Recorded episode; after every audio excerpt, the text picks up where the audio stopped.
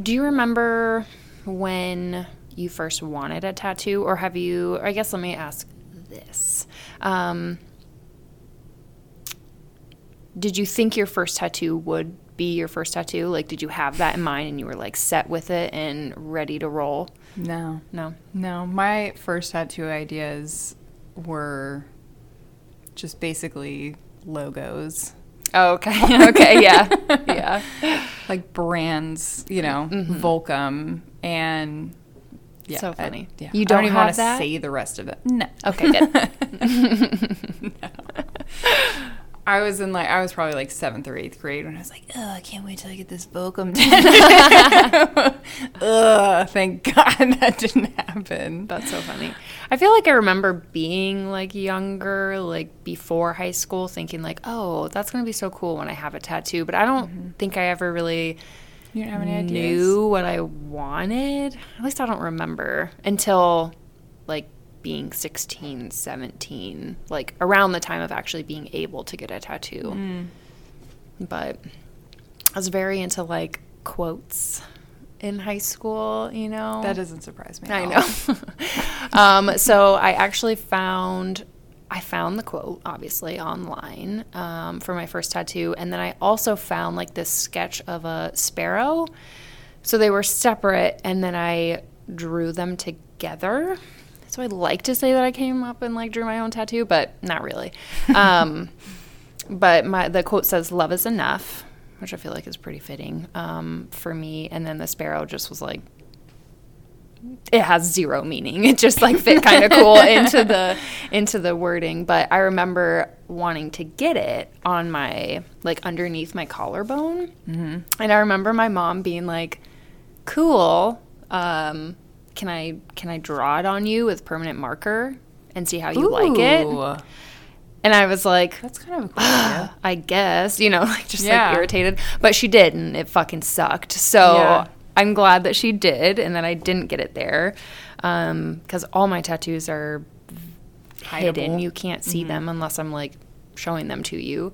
Um, so instead, I got it right in between my shoulder blades, and Nice. I am glad that I did that. yeah, yeah, yeah. Oh gosh, I can think when you said that, like where when you pointed to where you got it. I for the longest time, this was after I got my first tattoo, which Mm. I'll go back to, but I wanted.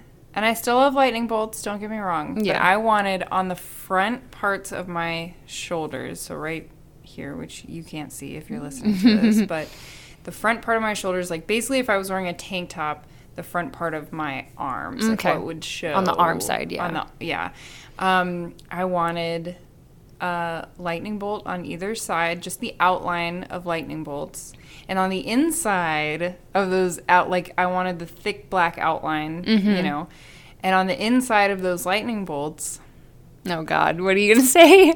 I wanted zebra print. Zebra. I'm glad that you don't Because that's that. what was like in, you know, Yeah. I was like, I love zebra print, you know. Yeah. Ugh, like, ugh, God, thank God I did not get that. And thank God I was like money savvy enough to be like, mm, I don't want to spend money on a tattoo right now, you know. Right, right. That's funny. Dodged a bullet. Yeah. Ugh.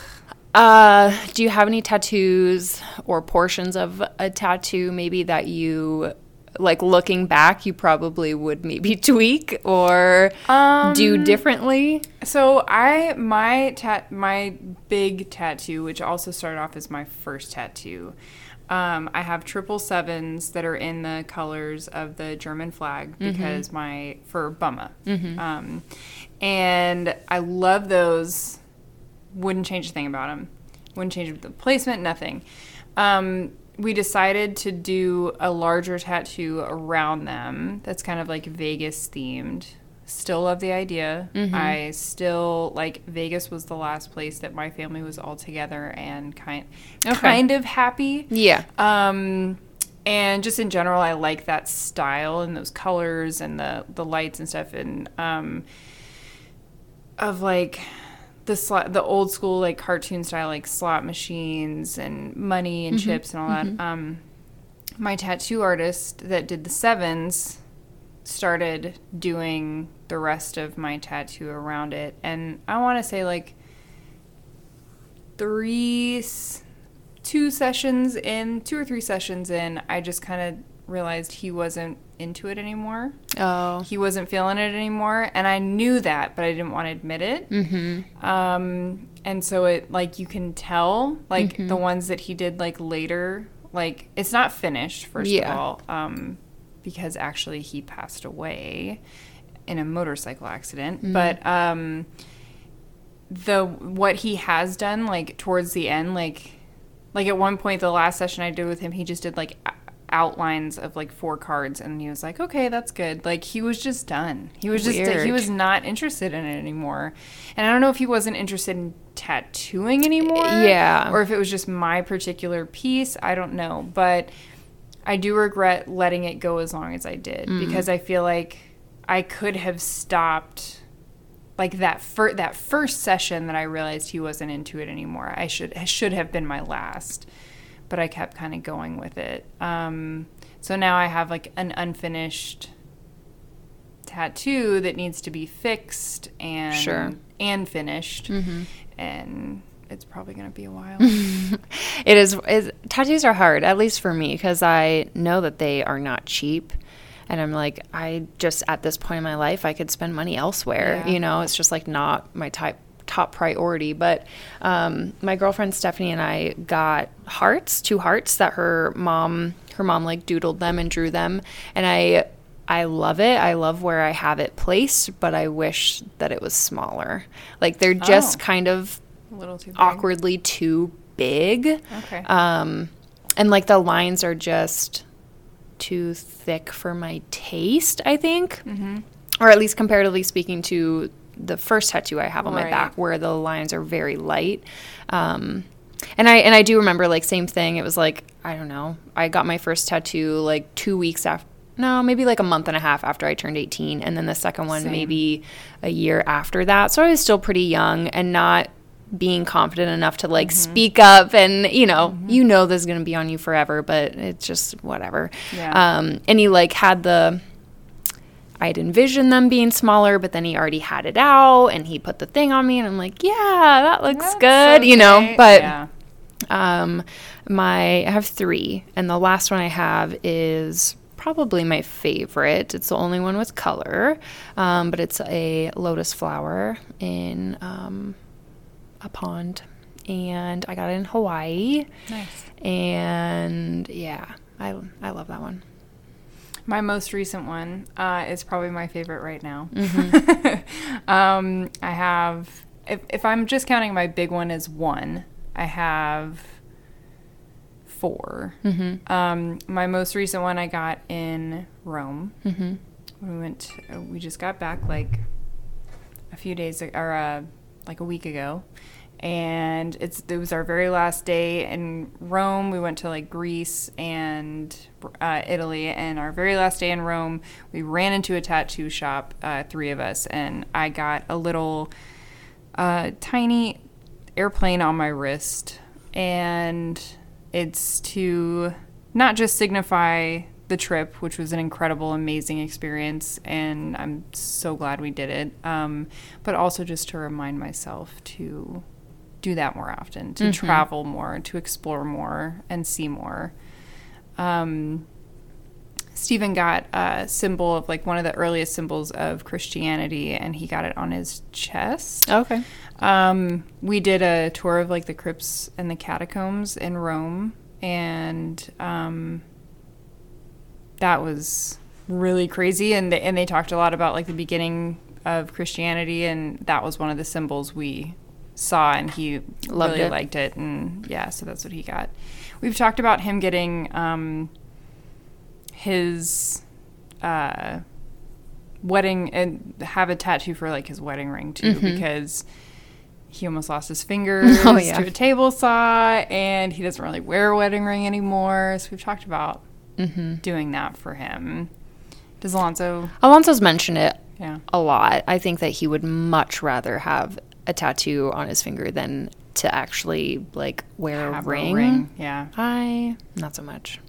I no, i don't want a tattoo no, yeah, i don't want no, I'd rather not have a tattooed ring on my finger, but I think it. I would totally be down if he wanted to do it. yeah i would i would same i would support Mm-hmm. steven Yeah. Um, so the person that we're interviewing in this episode, Marissa, she just recently, um, I want to say like a week and a half ago, got engaged. Aww. So we'll have to ask her if Leon Yeah. How he feels about. about tattoo rings. Um, That's cool. yeah. So shout out to her. Congratulations, Marissa. We could tell. And you guys will be able to tell in this episode, she is very, very happy. Yeah. And she's ecstatic. I listened to. How cool that that happened, Like before we're recording this intro, so that we can I know. like yeah. piece it all together. Yeah. Because obviously, when we recorded this episode, she was not engaged. And now she is. Now she is, yeah.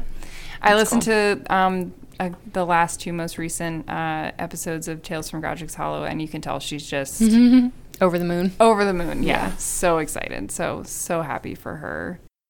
Before we roll into letting you guys listen to Marissa's episode, we want to throw out a trigger warning. There is some mention of drug abuse. Marissa talks about a few past relationships and how now that she is has moved on from those relationships she's able to reflect and she wanted to come on and share her story so that hopefully others who may be in similar similar situations can can look at where they're at and and notice warning, warning signs, signs. and maybe get help sooner than she had. Yeah. So I think that's definitely the biggest part of her, the biggest thing that I got out of her, uh, out of talking to her, Mm-hmm. is just she was really wanting to let other people know what to be on the lookout for and to trust your instincts. yeah, that was a big one. Yeah. yeah. So here's Marissa. All right. Cool. Well, we're excited to have you on today. Um, I know it's late there, so we'll uh, kind of get started here. Um, what? Uh, let's see. So I'm I'm from where I lived in Kentucky for a few years, pretty close to Ohio. Um, How close is where you are to Cincinnati? Um, well, I am on the shore of Lake Erie, so the full state is in between me and Cincinnati. so Okay, it'd so probably be all. about a five-hour drive, thereabout. Okay. Yeah. Um, yeah, the only area of Ohio that I'm familiar with is Cincinnati. So that's not helpful. Cincinnati is basically Kentucky, so I understand. True. It is. It's just right across the river. Yeah. Um, I don't know. I'm just curious. What what kind of stuff were you hoping to get into or share, Marissa?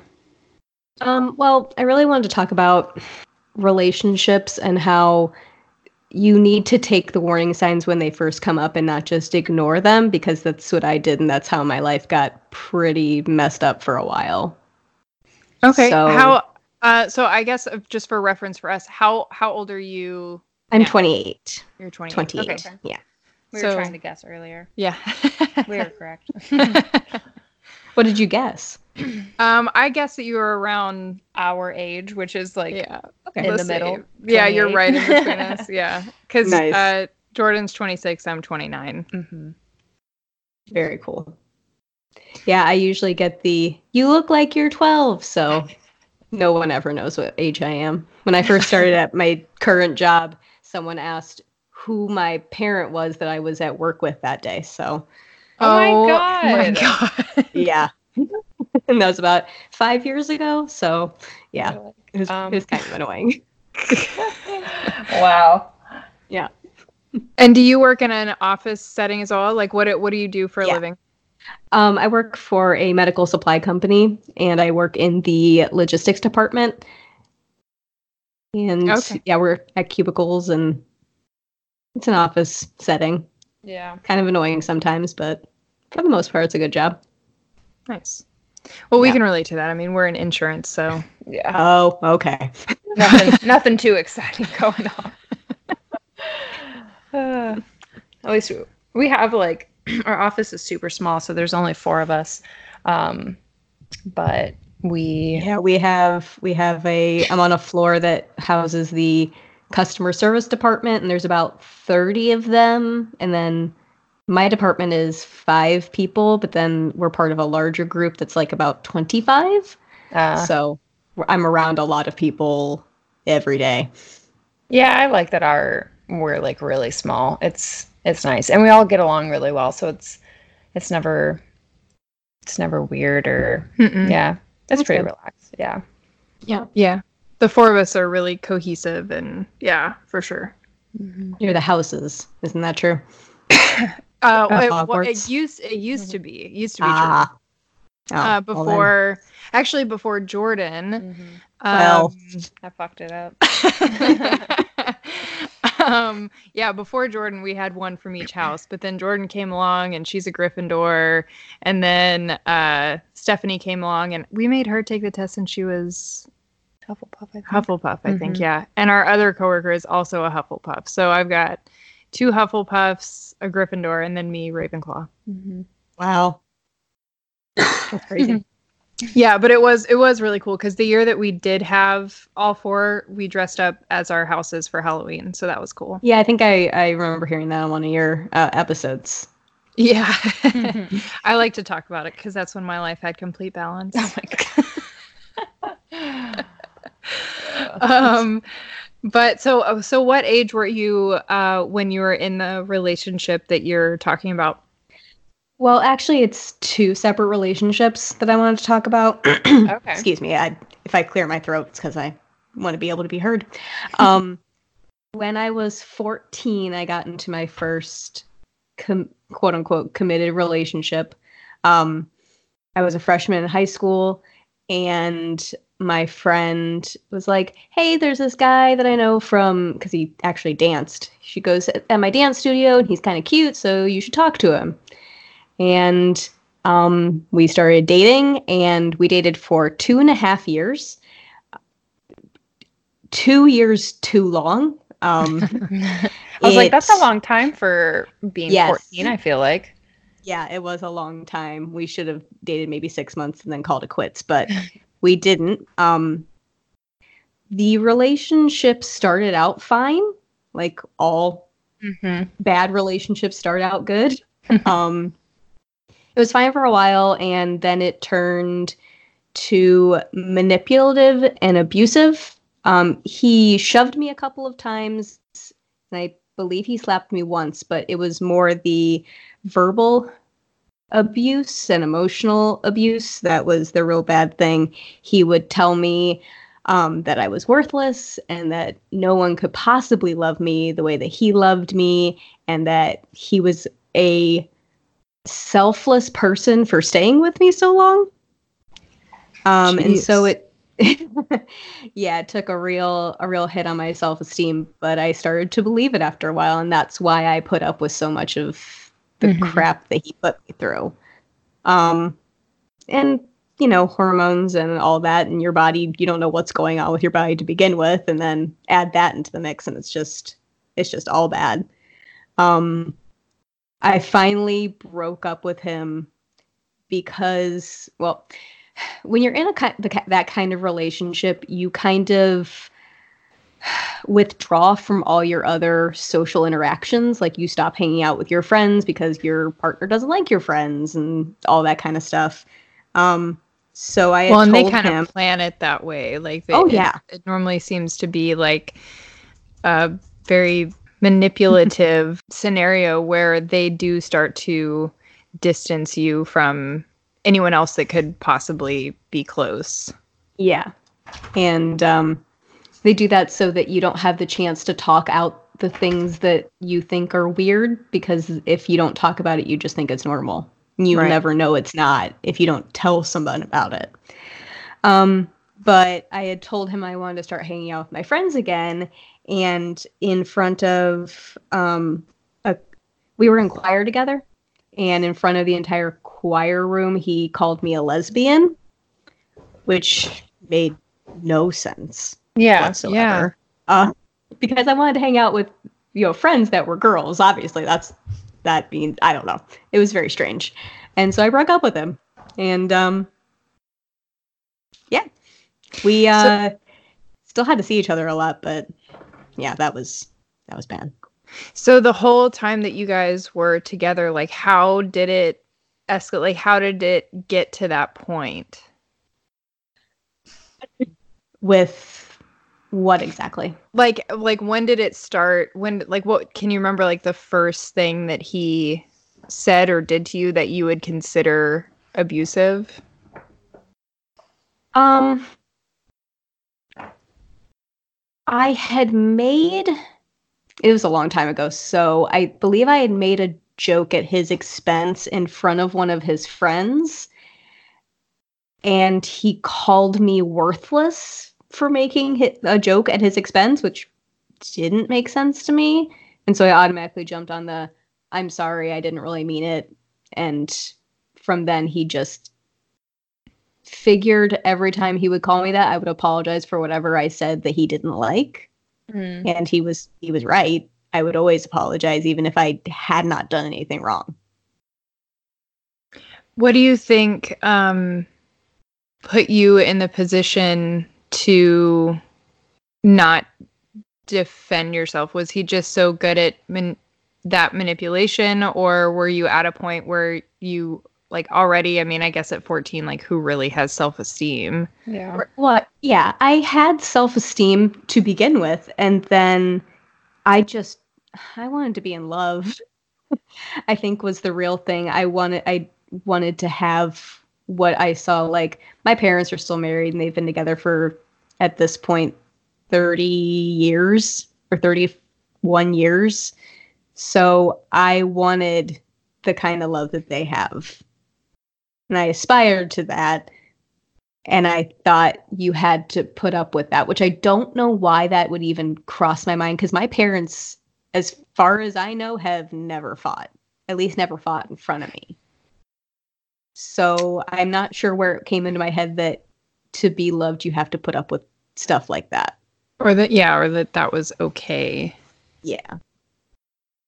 Was, um, I, do you, like, at any point w- when you started noticing, like, oh, I'm not really hanging out with my friends, or, you know, like him trying to make, like, a boundary around you, did anybody reach out from the outside of, like, hey, I think this is strange.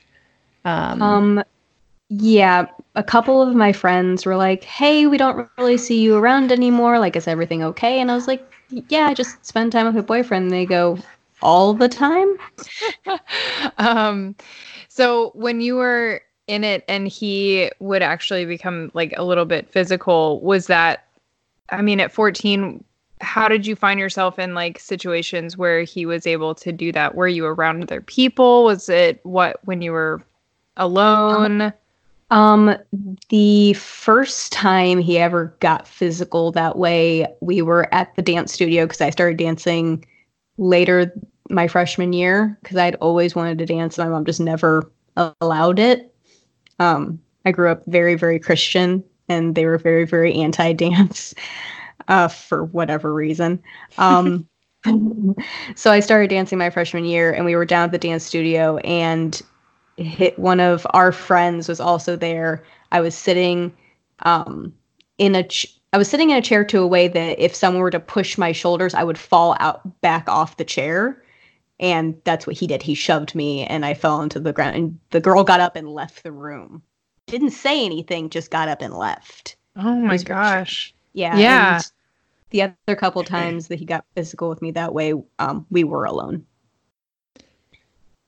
Was there ever like a I don't want to say reason, but like um was it because like were you in an argument and it just escalated to that or like just randomly you just like would get Yeah, physical? it was art it was arguments, but okay. it didn't warrant that. He he had an anger issue. He had a very uh, yeah. short fuse, a very hot temper.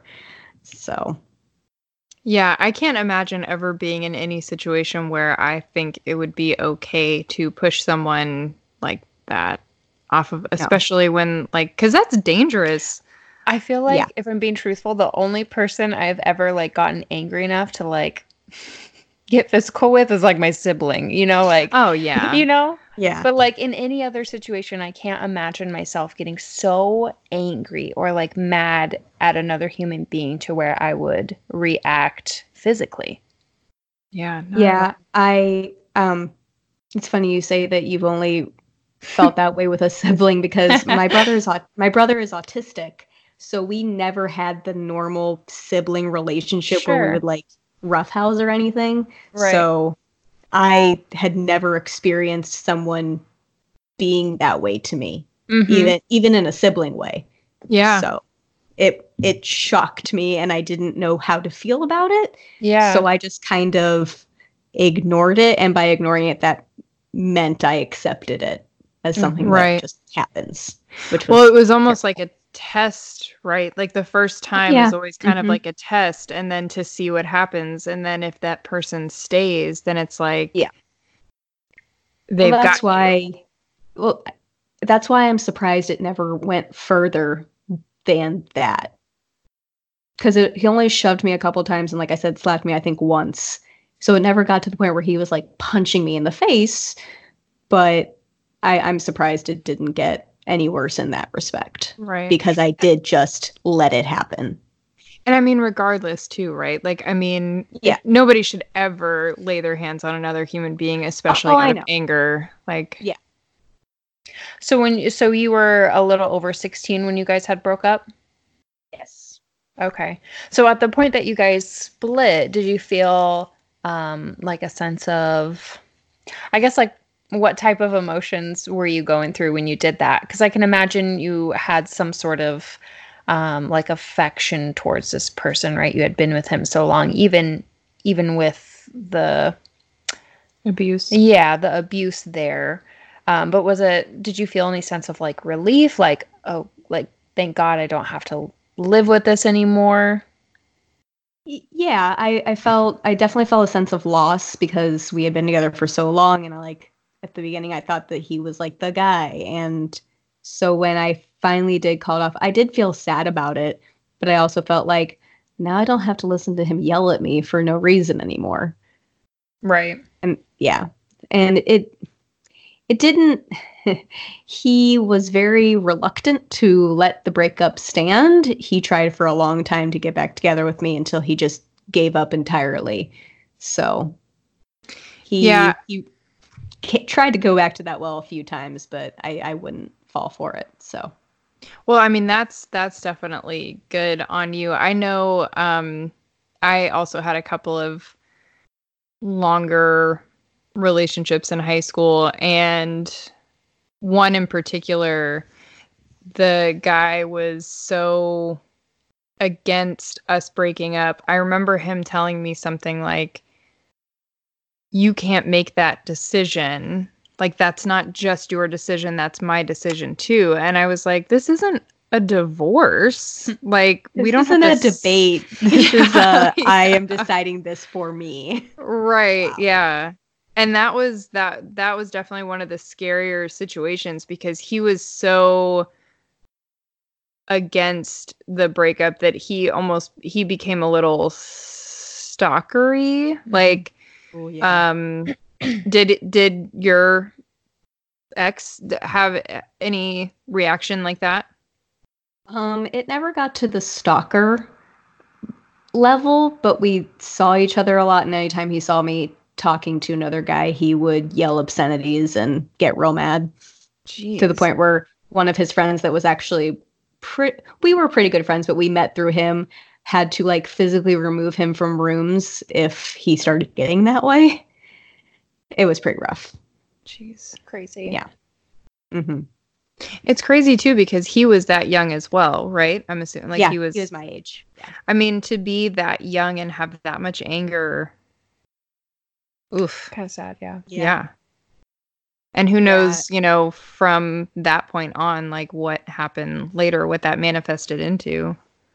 Um, yeah, I don't know. I don't talk to him. I have a couple friends that are friends with him, and he's like tried to friend me on Facebook and stuff. And I'm just like, why do you think that I want to be friends with you? Um, Yeah. but I know he's he's had some. He wasn't in another relationship for a very very long time, and he got in trouble messaging some underage girls. So, Mm. um, was pretty rough for him. Yeah. Well, good that you got out. Yeah. Yeah. when you did. Yeah. Got out with my sanity for Yeah. sure.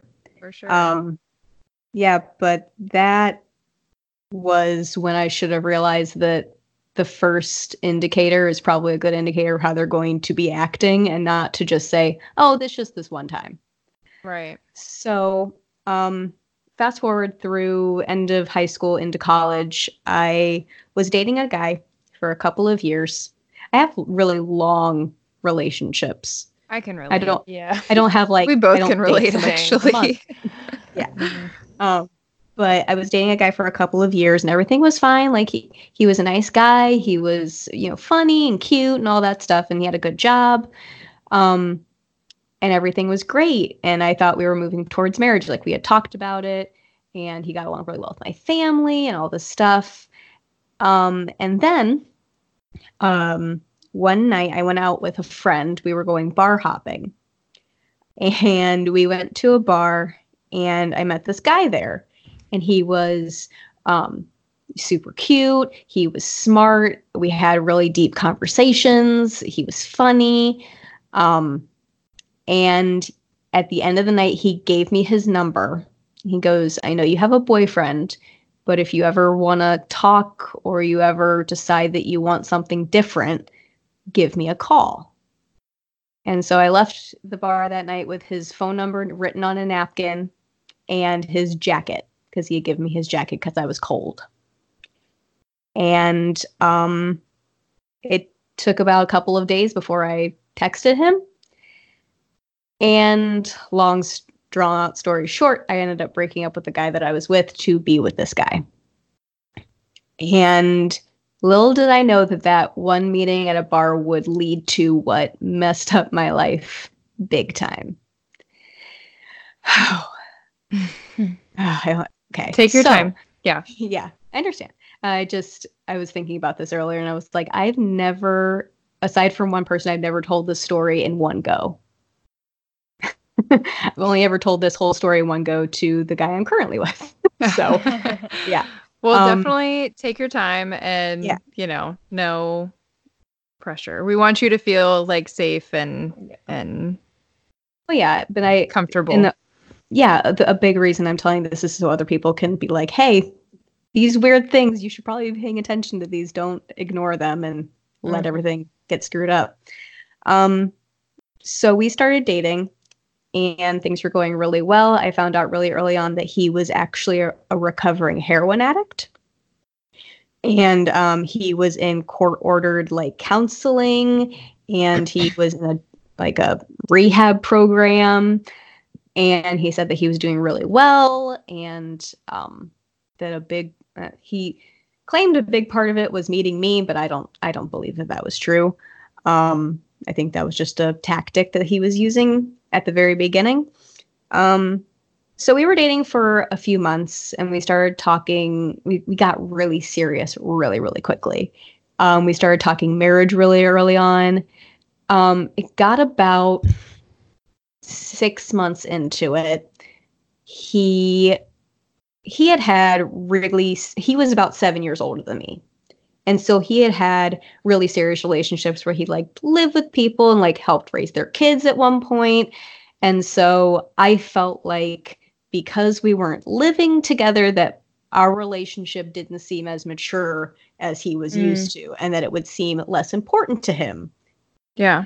and he never made me feel that way but I, I made myself feel that way Sure.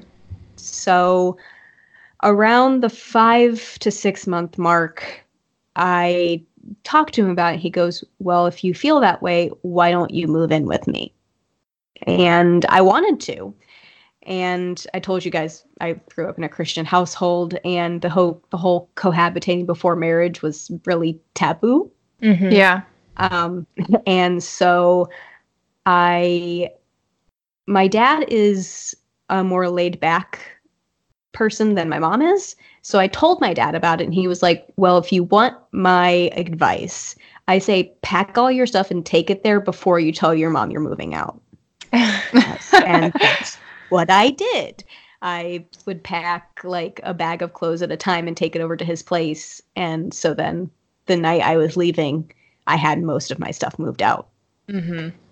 And it was as big of a fight as you can probably imagine. There was uh, a lot of crying on my mom's part and on my part. Um, she asked repeatedly, Well, if you want to live together, why don't you just get married? Mm. Which he had already asked my dad's permission to marry me before I moved out. Wow. Yeah. Um, and my dad had, my dad didn't say necessarily yes. He said, Well, you'll have to ask her, which is basically yes. Yeah. Yeah. Yeah.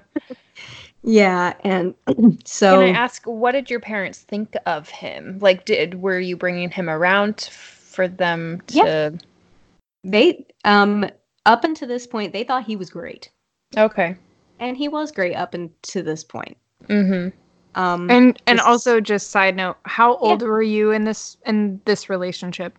oh boy um i was i just graduated from college this was about five years ago this is right around when i started at the job i'm currently at which was five years ago in february Okay. So I was about 23 ish, 22, Okay. 23, something like that. So, um, yeah, there was a lot of crying on my mom's part. She was very upset. Um, but, and I pulled the stuff that you would usually pull when you're more in your teenage years. Like, you never understand me. I don't feel like I get any respect around here. Stuff that you shouldn't say to your parents ever, but you're inevitably going to at some point because you're stupid and you don't um so it blew up into a whole thing and i eventually left that night while she was you know very upset um and like most things my mom was right that this was a terrible idea but i was i was in love and i wanted to you know move this forward and so i i was living with him and um, a couple weeks later, he proposed, and I said yes. And so it was very exciting that we were going to be getting married, and I started trying to make plans right away, but he was always very distant about it. He would never give me like yes or no answers on anything. And like, I tried to like be like, hey, there's this venue and this this different venue, and he would never give me his opinion on anything. Hmm. And about a month into living together, he came home one day from work and he goes, I got fired. Ooh. And I said, What do you mean you got fired? And he goes, They told me to leave and that I don't work there anymore. Um, and that's when things went from good to not good real, real fast. Um, I was paying for everything. Um, it was difficult is not the right word because it was more than that. It was stressful and I started to see changes in him that I should have paid attention to, but I just didn't because I was in love with him. He would leave the house for hours at a time um, and go to his friend's house and I would not be able to get a hold of him. I would call his phone over and over and over again. He just wouldn't pick up. He would come home. Every time we would have a fight, he would leave and I wouldn't be able to get a hold of him. Then he would come home and be in the bathroom for 20 to 30 minutes. He would come out of the bathroom and be really lethargic and like almost just falling asleep, just sitting on the couch talking. He would rub his eyes a lot. His pupils were always really constricted. It was just, there were so many signs, and I should have realized what was going on, and I didn't. Um, I made excuses. Um, I even made excuses to just don't worry about it, which isn't really an excuse. Right. Um, and then money started disappearing. Um, he had access to my bank accounts, which was a bad idea on my part. Um, he would take my card and withdraw money without telling me. He had, he would take it in the middle of the night when I was asleep. Um, he forged checks in my name. He would use my credit cards to buy multiple gift cards at different grocery stores around the area. at one point I went to draw money. We were at the grocery store and I went to pull out a money pull money out of my savings account. I had saved up enough money to pay off my student loans, which was it was less than 5 grand. So it wasn't that big of a deal. I mean, I mean- is, is a big deal and Yeah. $5,000 is a big deal. But I went to check at least check my balance or pull money out or something and there was nothing. It was all gone and I had no idea. he would constantly tell me that um, he had no idea how all these chargers were getting on my credit cards, and they were all like the fifty-two dollars and ninety-five cents, like it was a Visa gift card because they had Oh, like, the activation fees the- yeah. Why was he Yeah. buying gift cards? to pay for heroin. You can pay with heroin with gift cards? have Oh, because he couldn't pull cash, so he would Yep. give them a $50 gift card. Yep. Oh, okay. that- a Visa okay. gift card that they could use A. Visa. Okay, that Yeah. makes sense. That makes sense. Yeah. Yeah. So, um, yeah, he would tell me that he doesn't know how so many, like, it would be like five different charges at five different grocery stores on the same day for the same Mm. amount. Mm-hmm. And I was naive enough to believe him that he would buy one and then it would just get charged somewhere. I don't know. I was stupid. Yeah. Um, well, you I'm sure you were trying not to see what was going on as well. Oh yeah. Yeah. Um so things just got progressively worse. I he wrecked his Jeep, so he had to start taking my car places. Um he couldn't get unemployment because of the um circumstances of him being fired because he Do you had know why a he was fired? I didn't find this out until much later, but he got fired because he, quote unquote, accidentally ran a forklift with steel rolls into the side of the building. Mm. Oh. He was operating heavy machinery while on opiates, Mm-hmm. basically. And um, I don't know if he ever got, I never got the full story. I don't know if they ever drug tested him and that's why they, he couldn't Yeah. get unemployment or what. I don't know. I was gonna say that that's probably what happened because generally they don't drug test you on those kind of jobs until you have an accident, and then they it's like a requirement that they drug test you. Right, but he was also on a medication called Suboxone, which is Mm, supposed to be like a to get you. Yeah, to get you off of opiates. Oh. So I don't know if he would have then tested positive for opiates, even though he, if he was not doing them and just on Suboxone, I don't know. It's very complicated, and I don't, I don't really understand it. Um, yeah. but yeah, he couldn't get unemployment. He couldn't get another job. Um, he started like hanging out with this guy that I knew that he knew when he used, and that he had told me repeatedly that he he was still a bad guy and he was still using, and he didn't want to hang out with him. But then he started to. Um, he got arrested. He was in the car with this guy, and they found a needle with heroin residue on it. And he told me it was his friend, his, quote unquote, his friends, even though he was in jail overnight for it. yeah. um, so things kept going the way they were going. We were, ru- I was out of money. I was like, I don't know what else to do. Mhm. Um, a couple of times I was like, if you're doing something that you're not supposed to be doing, we can get you help, but you need to tell me. And he, every time I would bring it up, he would get mad and leave and probably go get high. Because I knew something wasn't right.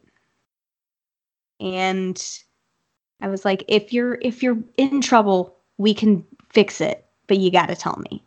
And I even told him a couple times I was like, if you're doing something and you're not telling me and I find out later, I'm done. yeah. Yeah. And he would still get mad and say that I didn't trust him and leave. Well, I had no reason to trust him. So, um so, um Then one day I'm on the phone with my friend, my best friend in the entire world, Heather. She is the best person in my life. She's like the same person as me. I love her to death. Um, so I was on the phone with her, and my boyfriend was gone with my car visiting a friend, like he usually did. And we were on the phone, and I was like, I really just want to move back home, but I don't know how to tell him. Mm-hmm. And she was out driving around, and she goes, Do you need me to come over? And I said, I don't need you to. She goes, Do you want me to come over? and I said, Yes, because I was a wreck.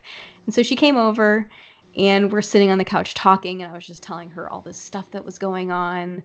Um, and I, I didn't ever tell anyone until after the fact that money was going missing because I knew automatically they would say, You need to leave. Right. And I, I didn't know how to because I, I was engaged to him. I was in love with him, blah, blah, blah, all that. And we're sitting on the couch talking about all this stuff. And my phone buzzes, and it's a text message from my boyfriend saying, I'm sorry, I just got arrested. Gee. And I said, What? Um, so at that point, I'm flipping out. My friend goes, What do you need me to do? And I said, Can you take me to my parents' house? So my friend helped me pack some clothes and drove me to my parents' house that night. Um, and he called me from jail and I said, What did you get caught for? He goes, I can't tell you. and I said, Is it what I think it is? And he said, Yes. And I said, This engagement is over. When you get out, we can talk, but I, I can't do this right now. Um, so I come to find out that my car is impounded because he was doing heroin in my car. Mm-hmm. Um, so my car was impounded. He was arrested. Um, it took three hundred dollars to get my car out of impound. When I when I got into the car, sorry, this is really rough. Um, there was a syringe cap, a bloody paper towel, and his belt in the front seat. Ugh. Yeah. And that broke me in a way I didn't know was possible. And I was just like, I was so stupid the entire time. I closed my eyes to everything. I, I just didn't want to like people brought it up to me like my mom said over and over again every time we were over like something's wrong with him and I was like, yeah, something is wrong with him, but I couldn't tell you what it is. And I was just, I was so not wanting to believe that he was doing something that was that bad. Mm-hmm. Um, he, uh, he just, he drained my bank account. He got me into over $18,000 in credit card debt. He, he left me with nothing. And, um, the day after I found I got my car back, my cousin and my mom and me went over to the house, got all my stuff in one fell swoop, and took it home. And that was that for a time until he got out. How long was he in jail for? He was in jail. Let's see for his possession charge, he was in jail for three months. Okay. Yeah. Um, and he was like, you know, ordered into rehab and all that stuff Mm. because this was not his first offense. He had been caught for possession before, and he'd actually overdosed and died before. Damn. And they brought it. They like had to resuscitate him. Yeah. And like he told me that on one of our first dates about that experience.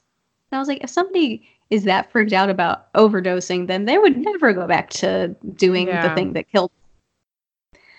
Um but yeah, he was out um in about 3 months and he started contacting me and for a long time I didn't talk to him cuz I knew I couldn't handle it. And I thought I had forgiven him for a time. But then it would get to the point where I would just avoid talking about anything that had to do with him. But one time, me and my parents were driving by where me and he used to live, and I started having a panic attack. And that's when I realized I wasn't over it.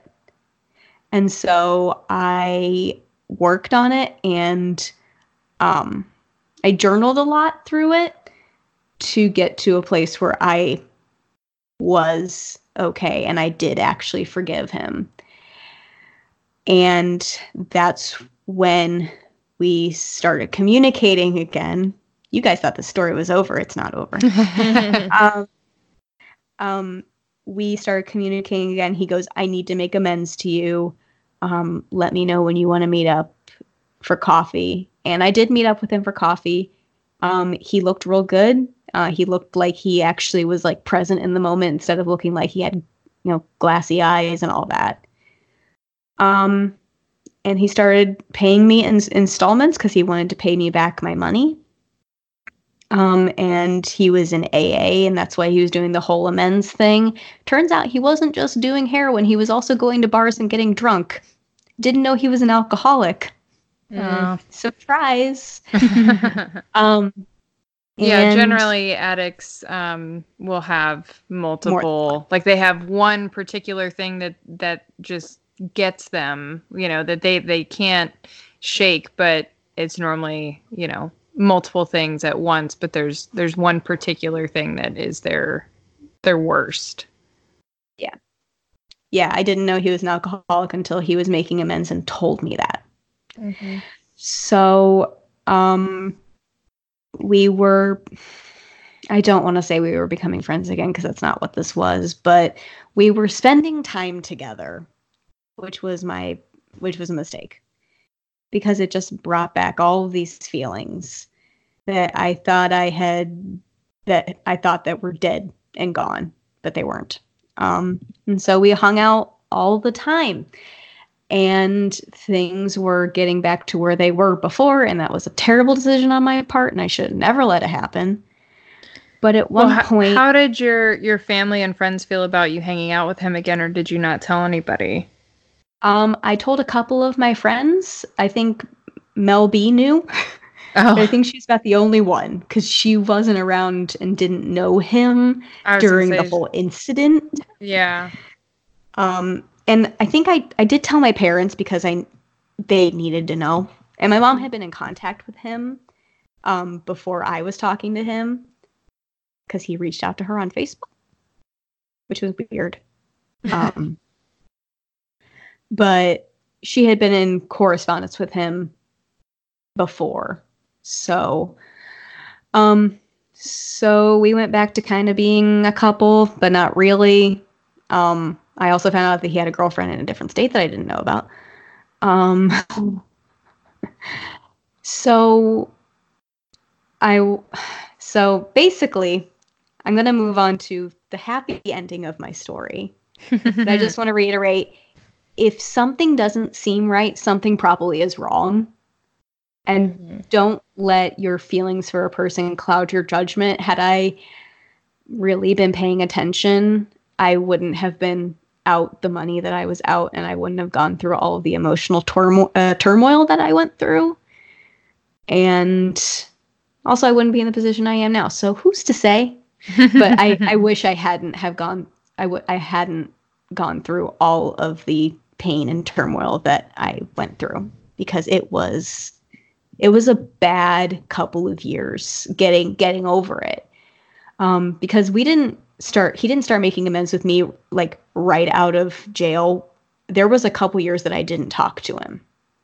Mm.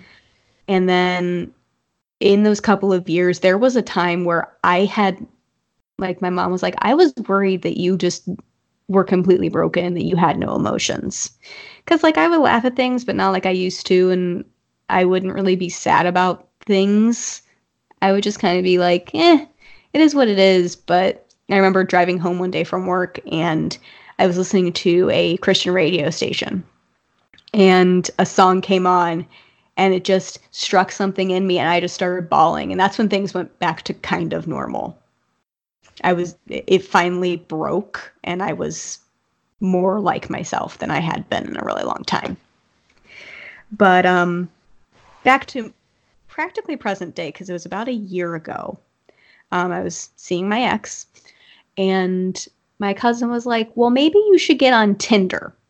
because that sounds like a good idea. she met a nice guy through Tinder. People meet on online all the time.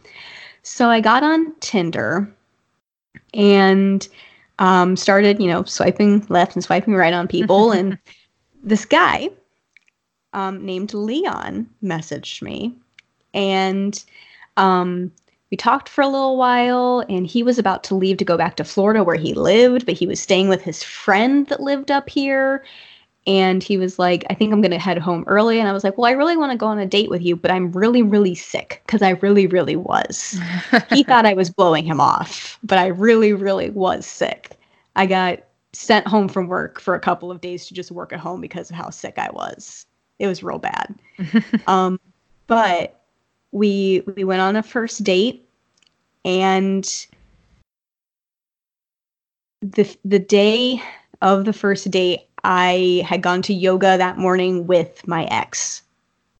And that was the last time I saw him before the time that I broke it off. Um, because I went on a date with Leon and we hit it off right off the bat. We really connected. Um, we had a lot of the same like spiritual beliefs and we had a lot of the same like experiences with relationships and things.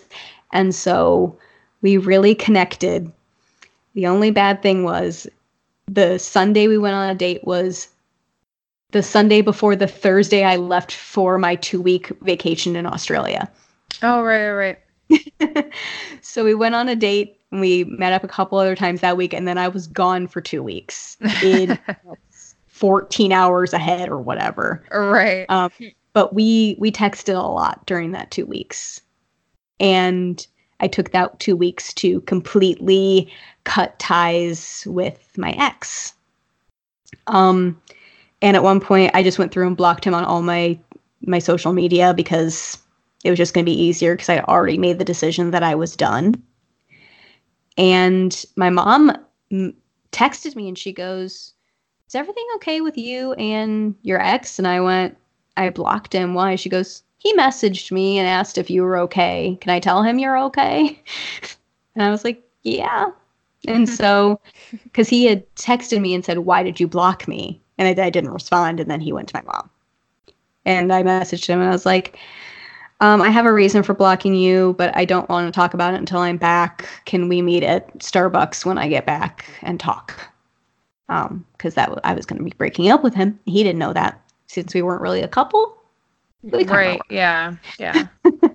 we were basically a couple, just not with the uh, label or anything. But um, so I had my two weeks in Australia, which two weeks for vacation is way too long. Everybody just take a week at a time. Isn't it more than enough? um, so I came back. Um, Leon left Florida and moved up to Ohio. Um, I guess I must be better than warm weather. I, I, if I had the decision, I would not have moved from Florida to Ohio because it's it's cold here sometimes. Yeah. Um, he just commented recently. He's like, "I'm not used to leaves changing color." Uh, yeah, it's really true. um, but I met up with my ex at a Starbucks, and I was like, "This is over." And he was blindsided. He was like, "What do you mean?" And I was like, "I'm done because I can't be with you because I don't trust you. And you're also dating someone in a different state. And he goes, Well, I broke up with him. And I was like, Yeah, but I would be second choice because I know you really want to actually be with her. And he tried to make excuses and he tried to tell me that I gave him an STD, which wasn't true. Um, yeah, that was that's a good way to go about it. Someone's uh, uh, breaking uh, you. That's a good tactic. Um, but I was he was like, "Is there any way that I can get you to trust me and to give me another chance?" And I was like, "No, there's not." And he was like, "So is this just done?" And I was like, yeah, basically. And he goes, so I'm never going to hear from you again. I go, as soon as you walk out that door, I'm blocking you on my phone, and then that's it. And he just goes, I don't know what to do from here. And I was like, mm, can't help you. Figure it out. Bye. Yeah. Because at that point, I realized that I had to take care of myself yeah. and that I Well- had to stop caring how my life decisions were affecting him. Yeah. Yeah. And sometimes it does take um, meeting someone who f- fills those voids or or I don't know I don't know so it, it can happen quick like someone meeting someone and then realizing that how it can feel with someone with someone else to realize Yeah. that the person you're currently with is not the person for you. Yeah, when I when I met Leon and we had a four hour coffee date. Um, I think I remember this actually. I feel like I, I- remember like the first date being like a really long date. yeah, I probably wrote about it or talked about it or something. I think Um, you maybe talked about it. Yeah, um, we had a four-hour coffee date, and then it went to dinner, and then we were, I think it ended around eight hours, nine hours, something like that. Yeah. Uh, yeah. So we, um, it just, I was surprised how at ease I felt with somebody I had just met, yeah. and it was like I had known him for forever, and I had just met him, and Yeah. that's why I really believe that he is as cliche as this is going to sound i feel like he's my soulmate Yeah. because we just we just work together so well and had i not gone through all of that stuff i wouldn't know what i was looking for and i wouldn't know that leon was the answer to my aching heart. That sounds really really cliche but i didn't know that i needed him until i went through all of that other stuff. Well, in order to know what's right, you have to know what's wrong. hmm yeah. So it all ended happy and we're we're in a really good spot where we are living together and my mom's actually okay with it because i don't live i wasn't living at home i had my own place and she was like well i don't agree with it but i'm glad you're not living alone i was like Yeah, Okay, I Mom. guess that's yeah, that's a good. So my my husband, um, his dad is a Baptist preacher. okay yeah And- we're Northern baptist right Yeah. so he is yes i'm sure you guys were raised very similarly. Mhm. um him and i decided to live together before we got married and it was rough. Yeah. Um he, up until that point and you know ever since we got married there was uh the time period in between there when we lived together and we weren't married uh i think that's the one time in his life that he hasn't been like the golden child or like the favorite um Yeah. None of his siblings like moved in with their significant others before marriage. um some of them had but none of them were on the same level like Stephen always um strive to make his parents happy and proud in a way that none of his siblings really had or at least none of his brothers had i'm sure his sisters yes but um so my I know how that feels. Um, being the only, I think normal is a terrible word to use, but the only normal child in a house, I was trying to be perfect all the time. yeah Because my brother's autistic, he's never going to have a relationship with somebody um, in the same to way the point. Yeah, so I was always trying to be perfect, and it, that when the whole thing came up with moving in with my ex, I was just like, I'm tired of trying to be what they want me to be all the time. yeah yeah Yeah. i'm sure that gets exhausting after a while and i'm sure you didn't even realize you were doing it as you were doing it but i'm i i'm i'm sure a lot of it was you love your parents and respect them and want them to Yeah. be to take as much pressure off of them as possible right like Yeah, for sure. And i think that's what that was steven's too a lot of his older siblings because he has nine siblings Oh my goodness. so he is one of Oh boy. 10 uh, he's number Wow. eight Yeah. My goodness. Um, so a lot of his siblings before him had gotten into trouble, had caused his parents a lot of grief, a lot of Like, heartache. he didn't want to add to that. exactly. Okay. And so it was really rough for him. And then you came along. And then I came Didn't he? he came along and ruined it. exactly. But I mean, literally, I feel like the day that we got married, a switch flipped and That's crazy. he went back to All of a sudden, it was okay. yeah, he went back to favorite, and then yeah, it was all good. Yeah. Uh, um, it's funny you kind of mentioned how a switch flipped because it was not okay for me to live with the guy I was dating, but my cousin and his girlfriend at the time bought a house and then got engaged, and nobody said anything about them. that was fine because it was a guy cousin. And Mhm. guys, that, it made me very upset. I was like, so everybody talked bad about me, but no one says anything about them. Yeah. Well, if it makes you feel any better, they definitely gave Steven a hard time, and he's a guy. Gotcha. Well, Yeah. that makes me feel a tiny bit better.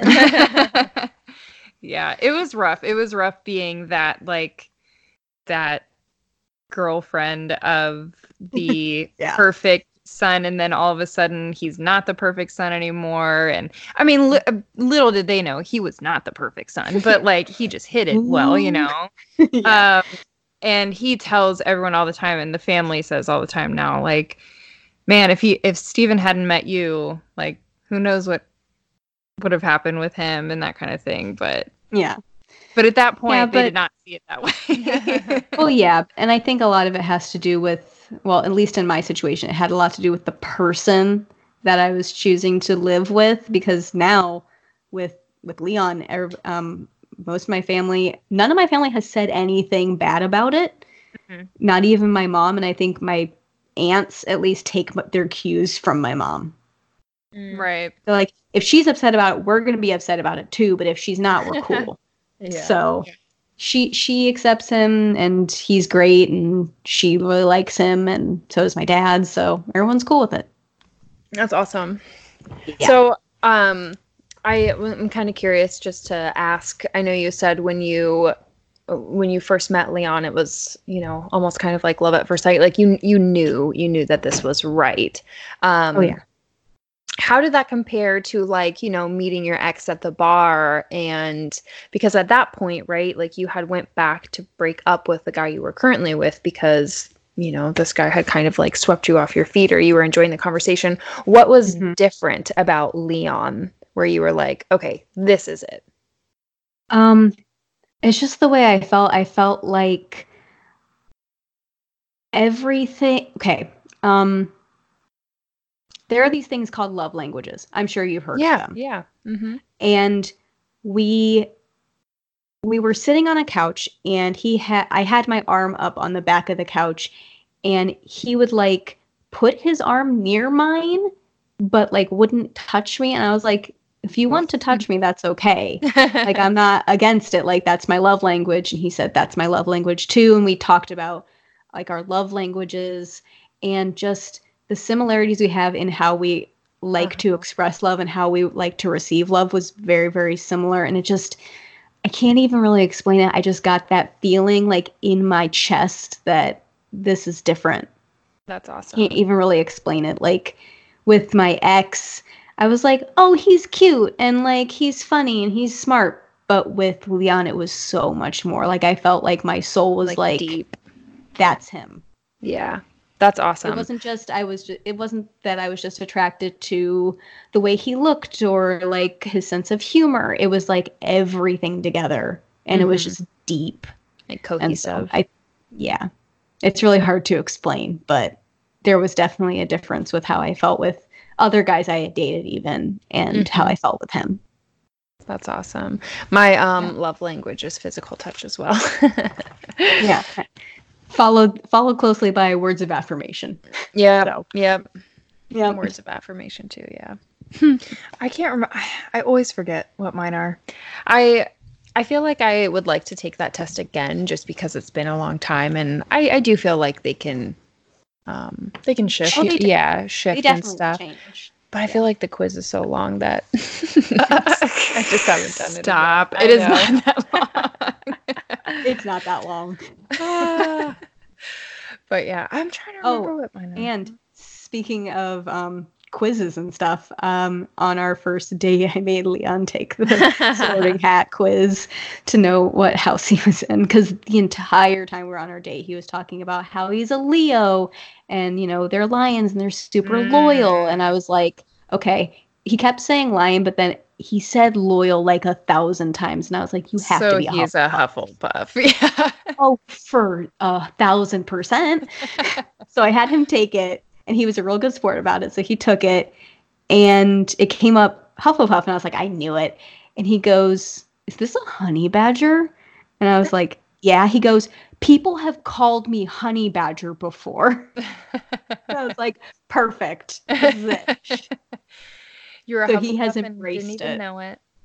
Yeah. That's He awesome. hadn't he had like seen the movies, but now he's, you know, dating somebody with a Harry Potter podcast and he went to LeakyCon with me and took me to um Wizarding World of Harry Potter. So he's embraced it and he's been a real good sport about going with me to Harry Potter Yeah. things, even though he's not real invested in it. Right. That's awesome. I am so jealous. you guys got to go to LeakyCon. Is oh, it, it was um amazing. yeah. What I um I want to go next year. Is that do you I mean, have you guys planned to go next year at all? Um, I don't know if the uh, Josh and Joe have. I am leery about it. Like, I really want to go because Evanna Lynch is going to be there, and she's like my favorite Mm-hmm. ever. Same. But it's in Orlando at the end of July, and that's the worst time of the year to be in Florida. Ugh, yeah. right. And everyone's just going to be so sweaty, and it's going to be gross.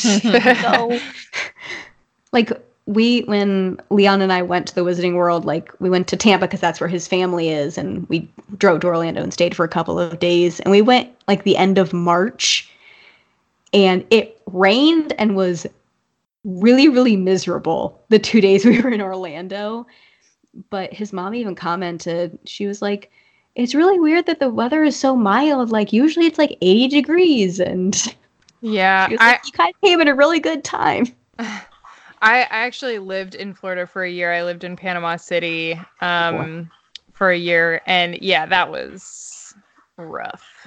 Everyone would come anytime we would have friends over to the house. They would be like, "Oh my gosh, why is it so cold in here?" And I'm like, "Um, What are you talking about? yeah, but apparently no. Well, I mean, it makes sense, right? Because it costs money or whatever. But like, I we did not care. It was like. It, I don't care if it costs us an extra 50 bucks a month. I am not going to be sweating inside. Yeah. But we were so used to the cold and then being in Florida, it was like, you people are crazy. Yeah. Um, Leon, before he went to visit his friend who he was staying with in Ohio, he was in Idaho for his job. And he goes, I had to go to Target and buy thermals because it was freezing. And I don't I did not own a coat. I was like, well, that was bad planning on your part. Um, but he got to experience his first snow last year, and that was very exciting. He got to shovel snow, which was very exciting. Can you Um, imagine ever living No. and just not knowing what that's no, like? I, I know. Well, he So- we had to go buy a shovel because I did not own a shovel because I just moved into my house that I just bought and I didn't know I didn't think about needing a shovel. Um, I live in a condo, so it's not like I have to shovel a lot, but my patio needs shoveled. Um, Oh, right. and and so he went out and shoveled and he's out there and I'm inside doing something or other. He comes in, his hand, he he didn't have his glove on and his hand was like bright red. I was like, "What did you do?" He goes, "I stuck my hand in the snow." And I went, "Why?" He goes, "Cuz it looked fluffy and I wanted to know what it felt like." And I went. "Are you ever going to do that again?" He goes, "Probably not, but I'm glad I did it this time." I was like, "You were so adorable that you don't know what snow is. It's cute." yeah, I can't imagine not. I mean, I I grew up in Yeah. South Carolina and Kentucky, so like snow there was um you know, especially in South Carolina, it was like the world was ending. Yeah, you get a, Um, an an inch, and you're like, schools are closed. Oh, Up here, we're like- absolutely. An inch, ha! Yeah. Yeah, No I mean, you could still I'm the, going outside. yeah, the, the grass would still be poking through and everything, and everyone's like, you know, stores are out of milk and oh my bread God. and water because people are ready to understood hole up. Yeah, it's it's ridiculous. Bread and milk. Why? Just I know, right? Like, it's not even like- drinking milk. Like, they buy that on a regular basis. are are you make, like are you gonna buy eggs too and make like French toast? Is that what this is? I don't understand. it's so funny like um talking to people like i don't know different people out of state like josh or carrie and you or it's just so weird to me because i've i was born and raised here like i know nothing other than alaska and the more i talk to the more i like talk about it or hear everybody else talk about it i'm like we are weird like we are really extremely yeah, weird absolutely. like how hot it gets in the summer. Like it Mhm. gets hot, Yeah. but It it, also how like how hot? Um, here in Fairbanks, it gets uh in the 80s I feel like it got to occasionally. 90s I think yeah, like uh, occasion Okay. like every now and then we'll have like a day or two, maybe like a week in the summer where it's like it's hard to really ex- hot. explain to people because they're like, oh, well, Mhm. that's not too hot, but It's it's, different. Different. It's, so yeah. we, it's it's dry here. Mhm. Like it's very dry here. So the cold What must- in the what winter must time. that be like? um, the cold in the wintertime, like when I lived in Kentucky, it the, hurts your face. It hurts your face, but it's different. So like I can go outside here in 30 degrees and it Mhm. feels amazing, right? Yeah. Um, but in Kentucky at 30 degrees, hell no. It's like cold. it is Oh, freezing cold. Hmm. Yeah, and Oh, it's kind of windy. Yeah, I mean, I, th- I feel like it's pretty similar to Ohio, even though you're you're further north. Um, Yeah. It's just different. Like here, I can handle this cold. Yeah. I can handle 20 below. I can handle 40 below, you Mhm. know. Um I mean at Yeah. that point your nose hairs freeze Yeah. and it gets a little ridiculous. Um I but hate that when your nose, with the inside of your nose freezes, and then you go inside and you're in there two seconds. You're like, my nose is running. I don't know how this happened. Yeah. Yeah. Mhm. but yeah, it's just different. But then in the summertime when it gets that hot, it's like Almost miserable. yeah, it's so bad. Well, and also there's no AC. No, nobody has AC. Yeah. Oh no! Oh no! Yeah. That's no good. Because you don't really need it. I mean, technically, Stephen and I do have AC yeah. now because we have Porto. We have. Oh, like, I'm the- sure next summer we will be. you'll buying do that. one. Oh, it's so nice. But it's it's hard to decide, right? You're like, do I spend that money? Because it was hard for me two to and a half decide. long. Until I had one, and Yeah. then I was like, never gonna be a decision ever. Like the, I will always have one. That's so Yeah. funny. This is the first time I haven't had central air. Like I grew up in a house that had central air, mm-hmm. And now I have like a window unit. Mhm. And well, it's not really in the window; it's built into the side of the building, but it's basically a window unit. Right. Um, and I, for so long, I was like, I'm not going to use my air conditioning. I'm just going to turn fans on. It'll be fine. But it gets so humid here. And at one point, I was just like, I have, I have to do it. I cannot do this anymore. yeah. And I was like, Leon, why didn't you tell me you were miserable? He goes, because I'm from Florida. I don't really realize this. That it's really hot. I was like, I get it.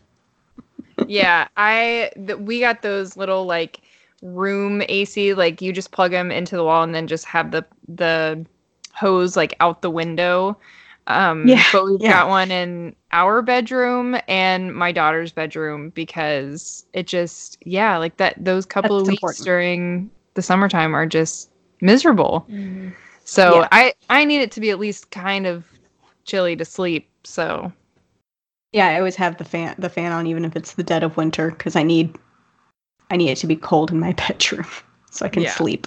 For sure.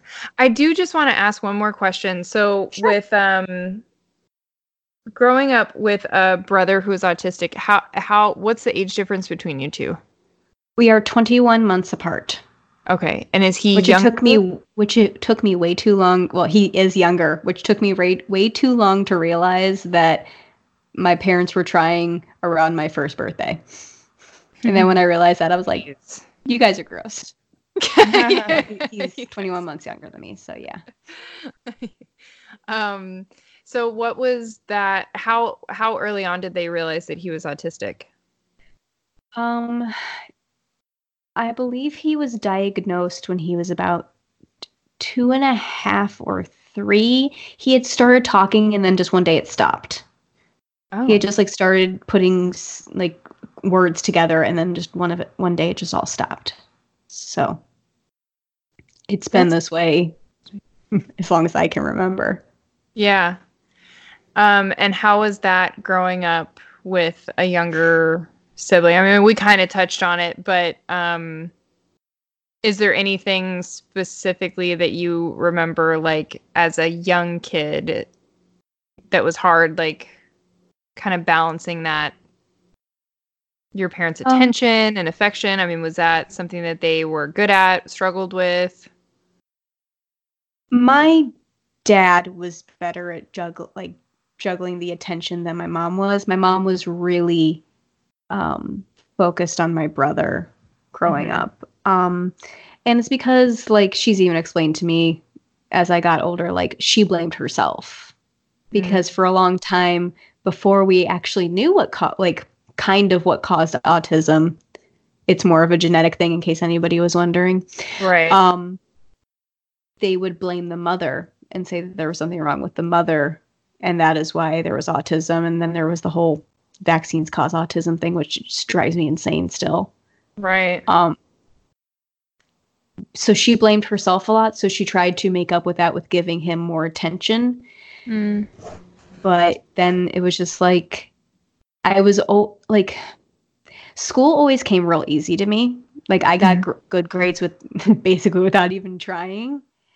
Um I so it made me feel bad sometimes like I remember feeling for a long time like I took something away from my brother and that's why I was so good at school which was ridiculous. But I felt Oh, guilty okay.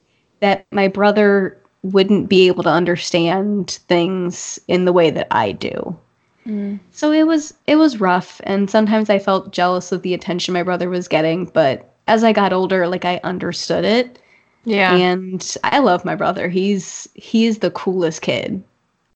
Um, but I'm just never gonna be able to have a conversation with him. But that doesn't mean that I don't love him. And I have uh, he, my mom is his power of attorney now and takes care of him basically full time since she retired. And when my parents are no longer able to take care of my brother, I will be getting power of attorney of him and care care for him because I can't let my brother go into like a uh, group home. I won't allow it. Right. Right. I love him, and it was rough growing up because you want your parents to pay attention, but I did the best I could, um, and he needed the extra attention. If I'm because he he did he needed all the attention he could get, and I kind of just took care of myself. So This is a random question, but have you ever watched Parenthood? Yes, Ah, that show tears your heart out. it really does. I know. Yeah. It's just making me think of like, what's her name? Mhm. And don't Max. know. Can't remember the daughter. Yeah, Yes. I, I was gonna say Max is the brother. I cannot remember. I know. What is her name? It's a. It's not a weird name, but it's not like a normal. I don't know. I've been watching This Is Us, so I can. I can know. Yeah. of it's Ryan yeah. Howard. that too. I'm not caught up, but oh man, that show. Oh, so good. Yeah. Um, okay, so I just I'm thank you for kind of filling me in on that. That's something that I'm um we just talked with somebody that uh has an aut- uh, actually Jordan's sister-in-law um has an autistic son. And Oh, so it's just kind of interesting to see kind of from different viewpoints um Yeah, You know, I actually sibling have. viewpoint. Yeah, my um, mom has a cousin who also has a son that is autistic. She's actually a speech language language pathologist, Mhm. and she has like a blog that she writes on, and it's really interesting to read. Um, she gives a different like a perspective of a mother who's a speech pathologist that has an autistic son. Yeah. That's Um, cool. so I I follow that kind of stuff, and it's it's rough, but I can't. My my I don't know any other life. This is the Yeah. only one, It's the only brother I have, and I don't know how it would be to have a quote unquote normal sibling, but I don't want my brother to be normal. He's Yeah. So Well, that's cool. Maybe maybe send us the um link for her Blog. for her blog and we can pass it along to Cheyenne. Mm-hmm. Okay, cool. Um so uh you had asked a question for Carrie. Yeah. Um by the way, love love the reference. Um Good. you had asked if you could have only one food for the rest of your life, what would it be and why? That's pretty pretty vague, but do you remember what that's from? You may No. not. I don't I don't know that I've ever talked to you about this movie before. It's it's uh she said that it was kind of a reference to Stand By Me. Oh yeah, Pez. Duh. Pez. I love you. Um, I was like, I was like, please do it. Please, someone say Pez. Oh my cherry gosh, flavored yeah. Pez. I, mhm. yeah, that's like one of my favorite movies. Oh, Vern, yes. Oh, so good. Ooh, we'll get into that later. Um, so Carrie had responded. Um, I love her response because it's so Carrie. Uh, she says, "Wait a minute, that's so hard. Like one food, food, or type of food." um, and then she didn't even wait for me to respond before she said. Mexican food, homemade pork tacos slash burrito with all the toppings because I fry the tortillas and it's a staple in my diet. nice. then she said, if it's one singular food, then I'd have to say Cheez Its because duh. I had Cheez-Its today at work. Cheez Its are really good. Like almost Delicious. like yeah, like food crack or something. Like Yeah, totally. You know what's really good? Um, dipping Cheez-Its um, in peanut butter. really Ooh. Delicious. That's interesting, but I would try it. I would totally try that Mhm. too. Darn. Well, there I've- used to be like there they sell these cracker like sandwiches that have peanut butter. Yeah, them. better. yeah. They're a better version of that because you can pick your own peanut butter. True. Mhm. Yeah, we'll try that. Maybe we'll even try that and take pictures of it, post for your episode. um, yeah, her that that response was so funny to me because it was so elaborate for the you know type of food, and then if it was just like. Yeah. one food, Cheez Its. Yeah. that's funny. Very cool. yeah. Um, well, thank you so much, Marissa, for talking to us. Um, do you you, guys for want having me. to? I. I loved what you were sharing too because I like you were saying I think it's really really important to share stories and journeys like that because when you're in it it's so hard to to realize that you're in it but hearing somebody else talk about it can help hopefully help somebody else be like oh hmm Yeah. let me reevaluate what's going on right now I Mhm. guess too. Let me ask you another question, just uh, ma- for my sake and also the listener's sake. Um, if you had had, let me see how I want to phrase this. While you were in both both of those situations, so abusive, also kind of you know the other one being a little more like taking advantage and use you know basically using you and not realizing those things were going on. Um, would you have appreciated a friend or family member reaching out in a way of uh, like coming from a point of concern and would that have made a difference Um, I would have appreciated it. Um, I think especially in the more recent one, um, I would have appreciated someone giving me some clear some clarity to like because it's hard to explain, but I I would feel like I knew something was going on, but I needed him to say it or it didn't make it real. And I think if someone else had come in and been like, this is what's going on, and I can tell you this is going on because I was in this kind of Mm. situation. But I had never been around anybody that abused drugs, so I didn't know that these things were a sign of that. I Right. didn't know that there was anything super abnormal about this. I was going to Um, comment on that earlier when you were saying like you know, he, um, you try and have conversations with him and he just kind of be off in his own little world. I don't know if I was in the same position. I don't know that I would truly recognize that he was abusing drugs because I don't know that I I haven't been around anybody to my He knowledge was- anyways. You know, like I don't know that that would have clicked like right away for me either. Yeah, he was the first person I knew that had ever abused drugs. So, how was I supposed to know what that looked like? Right. Like I should have realized looking back on it. It's like, how could you not know? But you don't know what you don't know until you know it. And now I know. yeah, exactly. yeah. So, yeah. For sure. No, that's I think that's helpful because I'm sure there are a lot of people listening that are either in that situation, have been in that situation, or, or are an outsider looking into that situation. Mm-hmm. Yeah, if And if you know somebody who you see their partner is acting erratically or they've expressed concerns to you, take those concerns seriously because had someone had I told anyone, I probably could have gotten out sooner. But I just didn't think to mention it to anybody because I it was a stressful situation and I didn't want to stress anybody else out with it. If you're in that situation, don't don't just close your eyes to it. yeah. Get out. And I think too, it is also important to know that if you do bring, um, if you do talk to somebody and try to let them know, you know, your concerns about their relationship, under come at it as as honestly and as easy, like as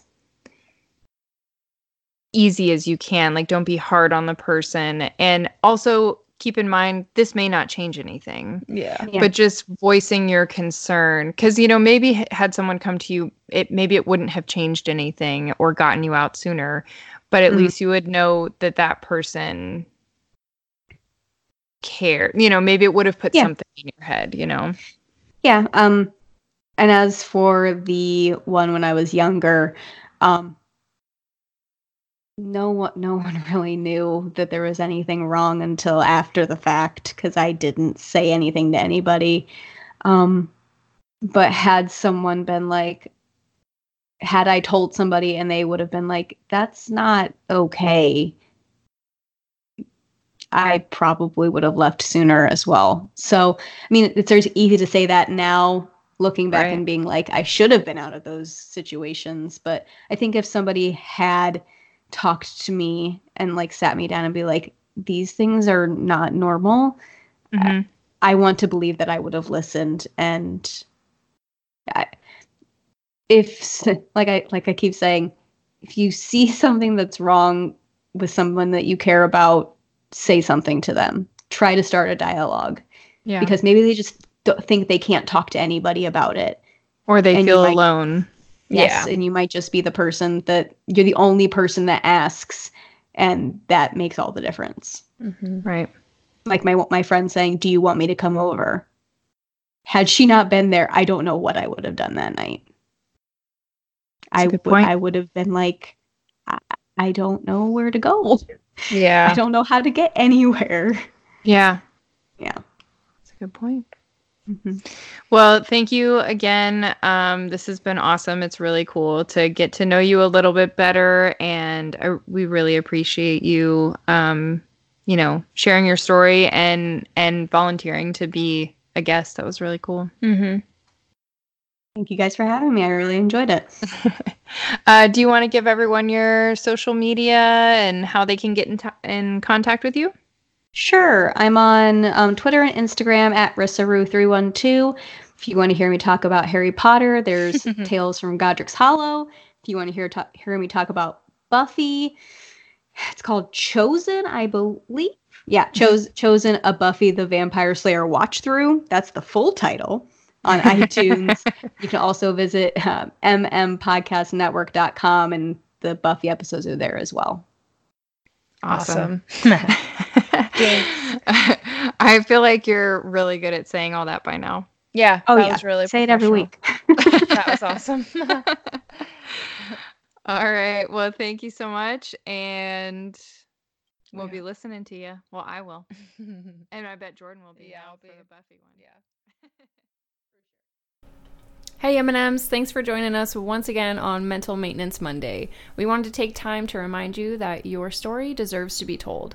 That's right. And you can always reach out to us on Facebook, Instagram, or Twitter at Mental M Podcast or email us at mmpodcast1 at gmail.com. We love you. Bye.